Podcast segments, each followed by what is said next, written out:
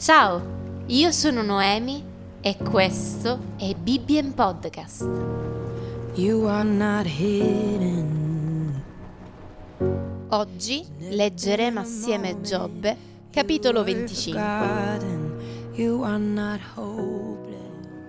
Allora Bildad di Suac rispose e disse: A Dio appartiene il dominio e il terrore.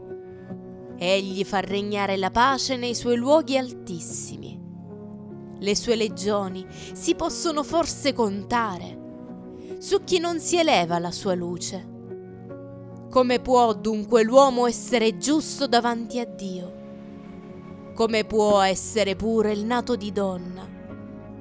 Ecco, la luna stessa manca di chiarore e le stelle non sono pure ai suoi occhi. Quanto meno l'uomo, che è un verme, il figlio d'uomo, che è un vermiciattolo.